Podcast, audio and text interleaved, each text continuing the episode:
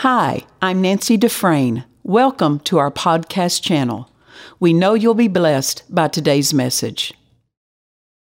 Welcome to Jesus the Healer. We're so glad you joined us today, and we're going to take some time and we're going to be studying on how to receive a miracle. And uh, the Bible has very definite instructions on how to cooperate with God regarding a miracle. And just know this there's going to come a time in everyone's life, saved or unsaved, that they need a miracle. And so we want to give you what the word says on it because when you know what the word says, you know this, you have faith to receive. And so we invite you, study along with us, get your Bible, get a notebook and pen and pencil. And uh, while you're watching, uh, release your faith, believe, expect something. And as you hear things that apply to a need you may be facing, put the word in place in your life because I tell you, the word will set your life on course. And so I want you to follow with me if you would. Let's turn to John chapter 2 today. John chapter 2.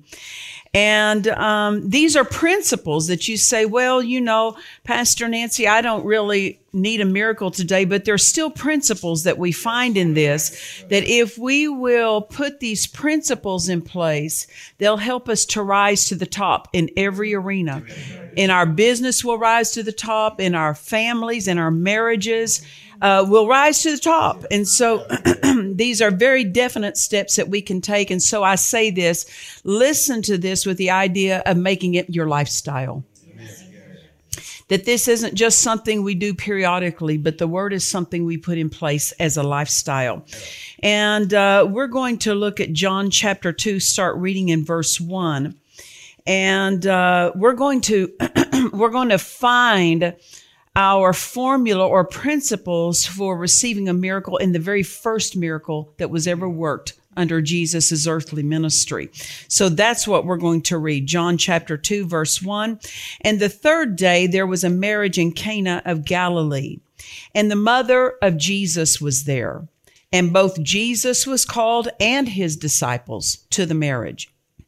And when they wanted wine, the the mother of Jesus said unto him, They have no wine. So they had wine, but they evidently had more people than supplies. And so they ran out, they ran short. And so in verse three, they, uh, when they wanted wine, the mother of Jesus said unto him, They have no wine. And Jesus said unto her, Woman, what have I to do with thee? Mine hour is not yet come. Now, so Mary makes a request of Jesus, and he basically answers and says, I'm not going to have any part of this. this isn't, this doesn't pertain to me.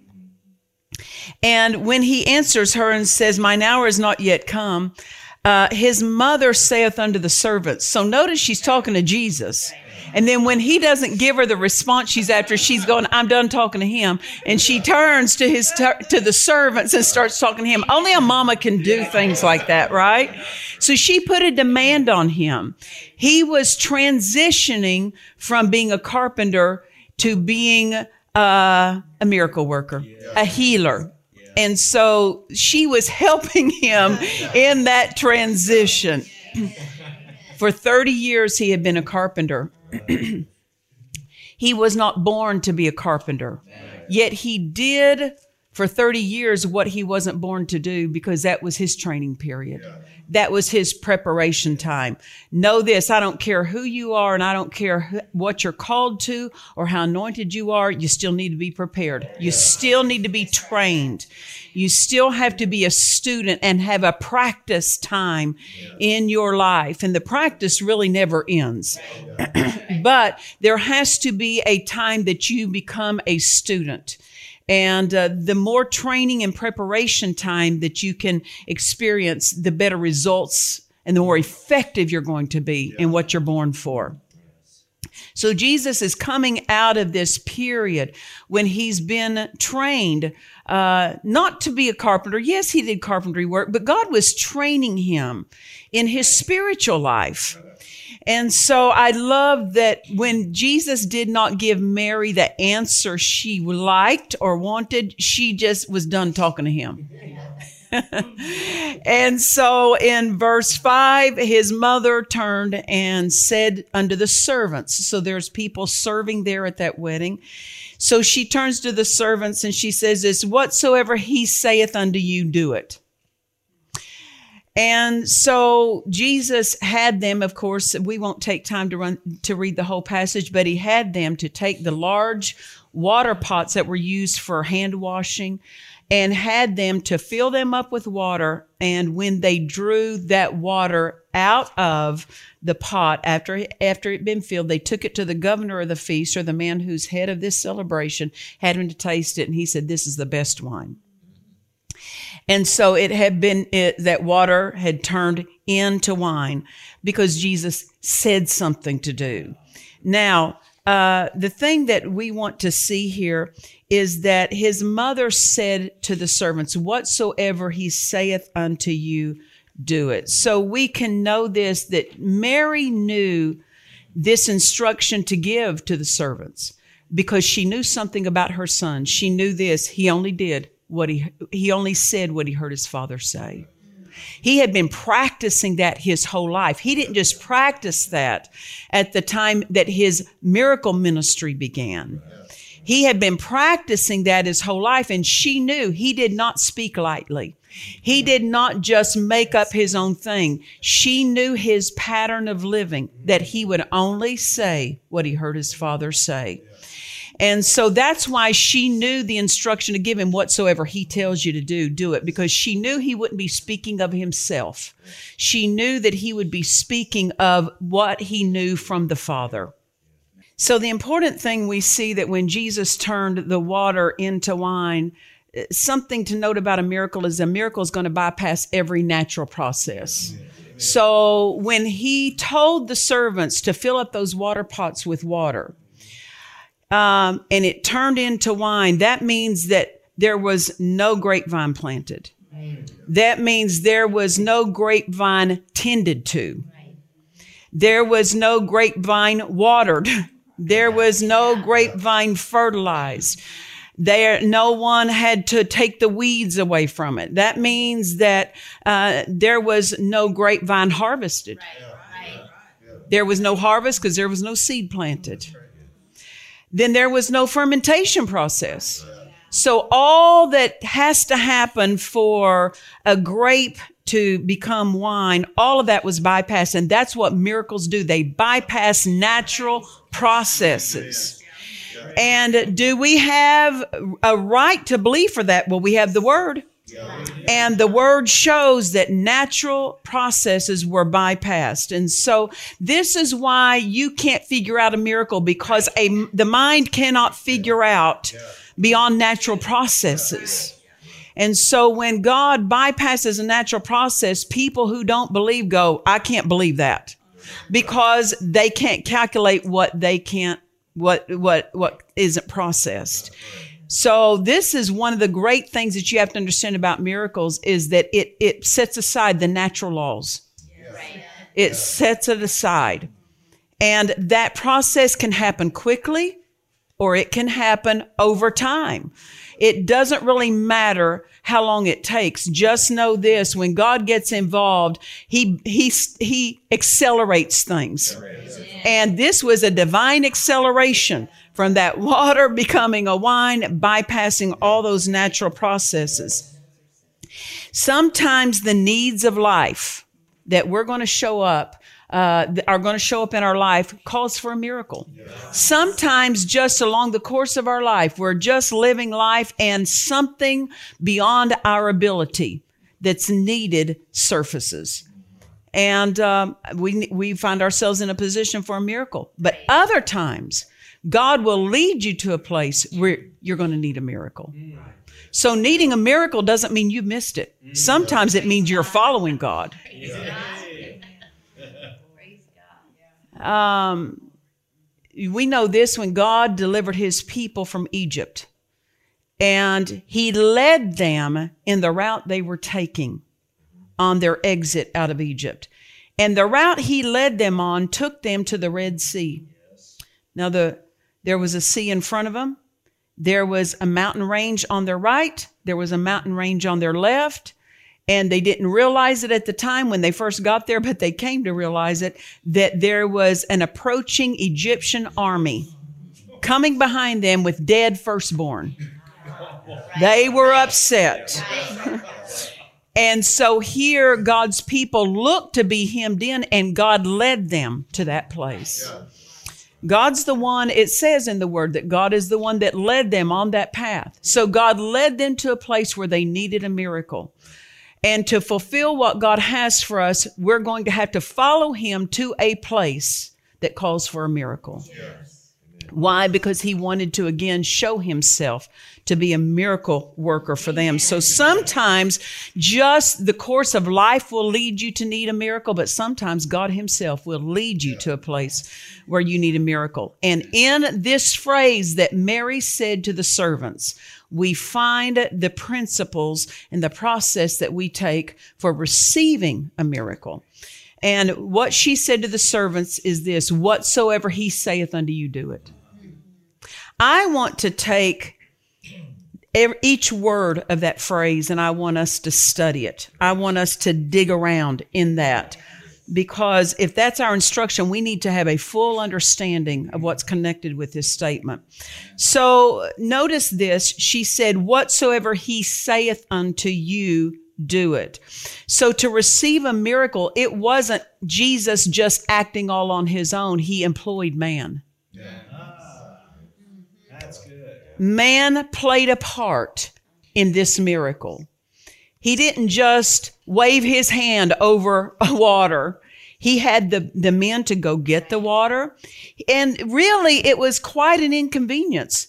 Those water pots were large. From what I understand, they can hold up to 30 gallons of water. And so they're not moving the pot around. They're hauling water from a well or from a source and they're just coming and they're filling multiple pots. That took time, that took effort. And they could have said, well, why are we filling pots? We, with water, we need wine. Why are we doing that? But notice, they still just did what he said. It didn't make sense, but they did what he said. And so we see this that every miracle that God does for man will involve a man. It won't bypass a man. It will involve a man. God will give the man something to do. God will give the man a command to obey. And that's when you're receiving a miracle. If you need a miracle for your life, God will tell you your part in it. Right. It's not just sit back and Him drop something on, on you with you having no role. You know, we know this faith on our part must be employed. Yes. That's, an, that's a work. yes, yeah. There, the work of believing is a real work because you have to set aside the natural thoughts. You have to set aside feelings. You have to set aside emotions. You have to set aside wrong, you have to set aside wrong teaching you've had sometimes to even believe what God is telling you that he wants you to do. So if you're going, to, if you need a miracle, he's going to give you something to obey. Now, in this situation, uh, we see a miracle on the behalf of someone else. So someone has to obey. Yes. Now, really, the bride and groom are the ones who received this miracle, aren't they? They didn't even know what was being worked in their behalf, but the servants obeyed in their stead. So somebody, if you're going to minister to somebody who needs a miracle, sometimes God will give the minister something to do, but he'll give the recipient something to do. Somebody's got to do something to cooperate with God. And you say, well, if God is God, why doesn't he just do it? Because he doesn't do anything apart from man because he won't work without their permission. Yeah. That's right. He will not force his power on anyone. Someone has to invite him and a work of obedience is an invitation for him to, to manifest his power. Amen. So God has the power to accomplish the miracle, but without our permission, that power will not work for us. So when he gives us something to obey, it's us giving him permission. So it's not him do, making it hard on us. He's looking to get permission from us to work in our behalf. So it's a kindness when God gives us something to obey. Now listen to that. It is a kindness when God gives us something to obey because it shows us he's looking for a place of entrance into our need. He's looking for a, pl- a way to get his power into our need. And so when we obey, he says, okay, now I can go through that door of obedience because our obedience opens a door to him. Our disobedience closes the door to him. If he tells us to do something and we fail to do it, we close the door. Then we can't go, well, why didn't God help me? Because we didn't leave the door open to him. God will not kick down a door in your life. He will not force entry into your life. He will only come by permission and invitation. Remember in the book of Revelation, it says that Jesus stands at the door and knocks and says, Whosoever will open unto me, I will come in. So notice this we are the openers of the doors to God in our life. For God to come in, we have to open the door. Our obedience to what He tells us to do opens the door. Amen. And our failure to obey, as I said, closes the door.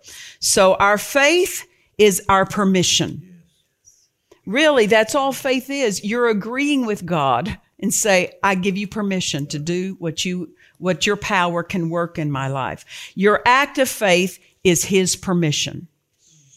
Without your act of faith, he doesn't have permission. And like I said, every miracle that we ever find in the Bible was not God working independent of man, God involved man. Think about Jacob. In a time of famine, it says that he was going to go back to Egypt and God spoke to him and says, don't go back to Egypt because he had led his father, remember Abraham out of uh, out of Egypt, and he had led his he had led him to a, pro- a, a promised land a place where he was going to give him to inherit. So at a time of famine, uh, Jacob was going to go back to a land that God had already delivered him out of and says, Don't go back there.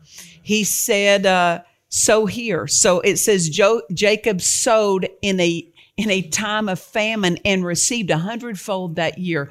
You don't re- now see my my dad was a cotton and wheat farmer. You don't receive harvests a hundredfold in a drought. Yeah. Yeah. That was a miracle. He received a harvest a hundredfold that year in a time of drought. But notice God had a hundredfold harvest for him, but he still had to get Jacob to obey. You've got to per- participate with me in this miracle. Jacob had to sow when it didn't make sense. Right. No telling. You think about it. Jacob would have not, of course, done it all by himself. He had workers. He had servants that helped him in this endeavor. No telling how many times they mocked him. What are we doing? Sowing a seed in drought. There's nothing to water the seed. And he still sowed it because God said to do it. And he did it even though it didn't make sense. Moses got to the Red Sea with God's people there, needing an needing an, a rescue from this army that's approaching them. And he begins to pray. And God stops him in his prayers and says, Why are you praying to me? Stretch forth your rod. In other words, do something. So many times it's right to pray, but not when it's time to obey. Sometimes people pray instead of obey. That won't receive a miracle. And Moses was praying at a time that it, when it was time to act.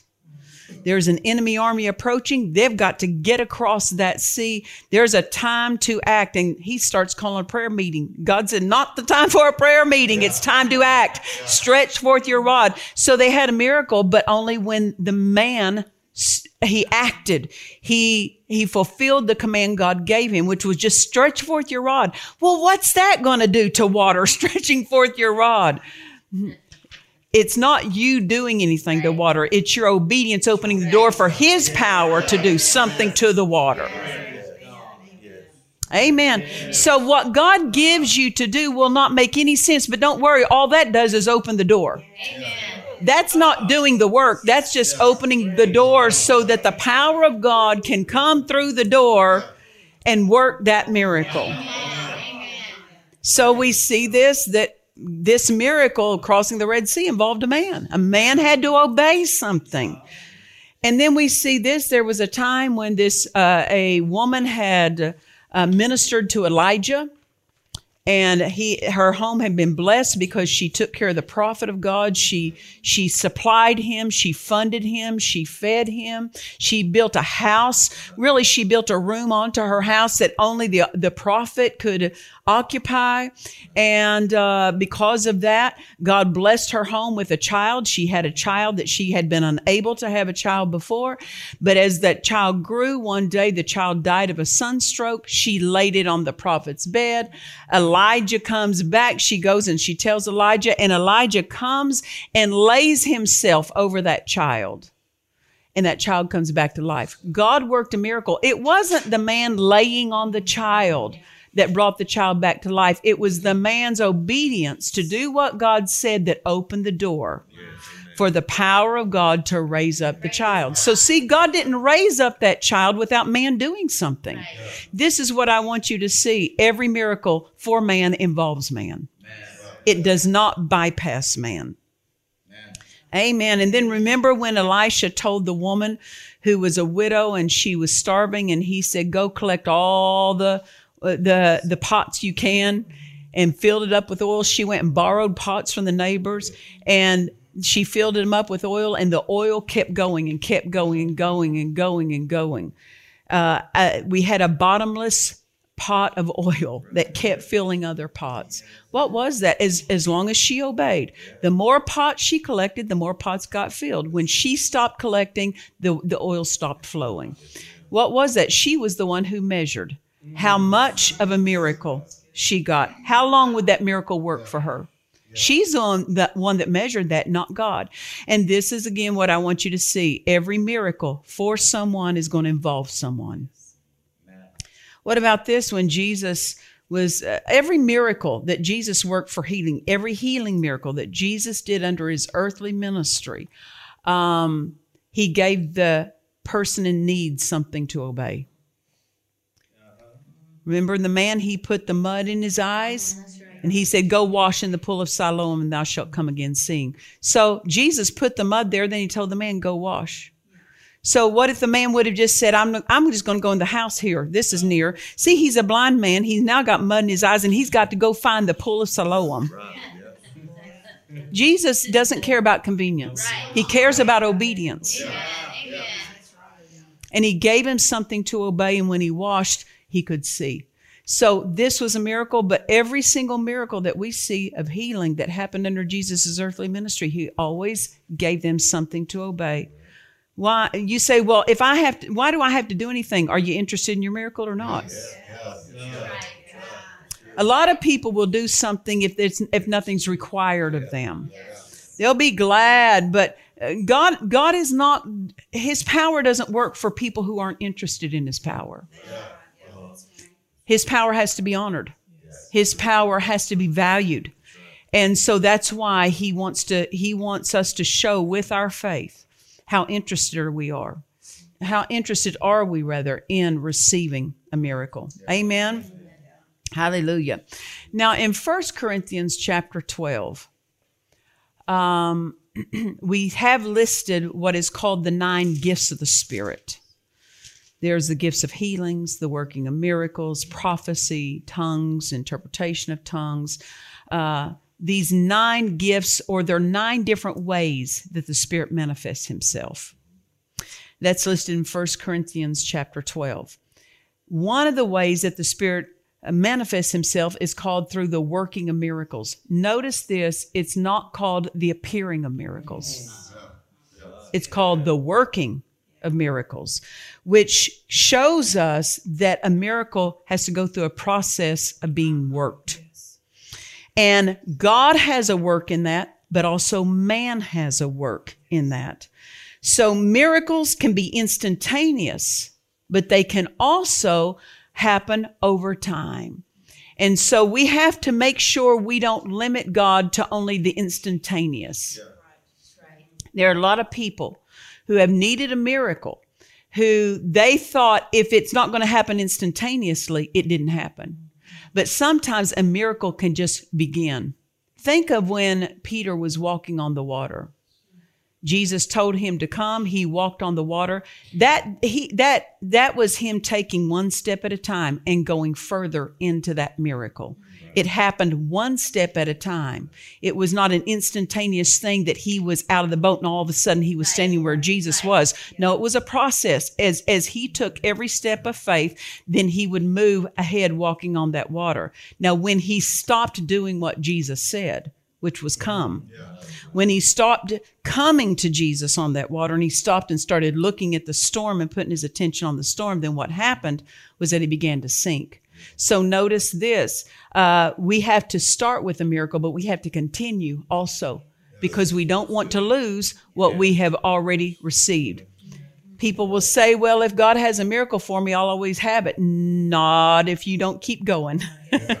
not if you don't keep believing. Not if you don't keep obeying.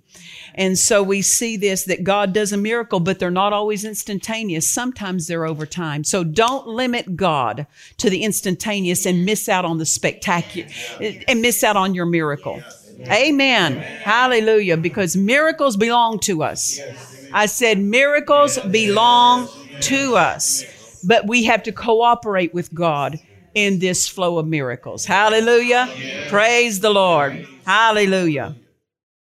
We trust you've enjoyed this message. Visit us at dufresneministries.org to learn of our upcoming meetings, share your testimony, become a partner, or visit our online store.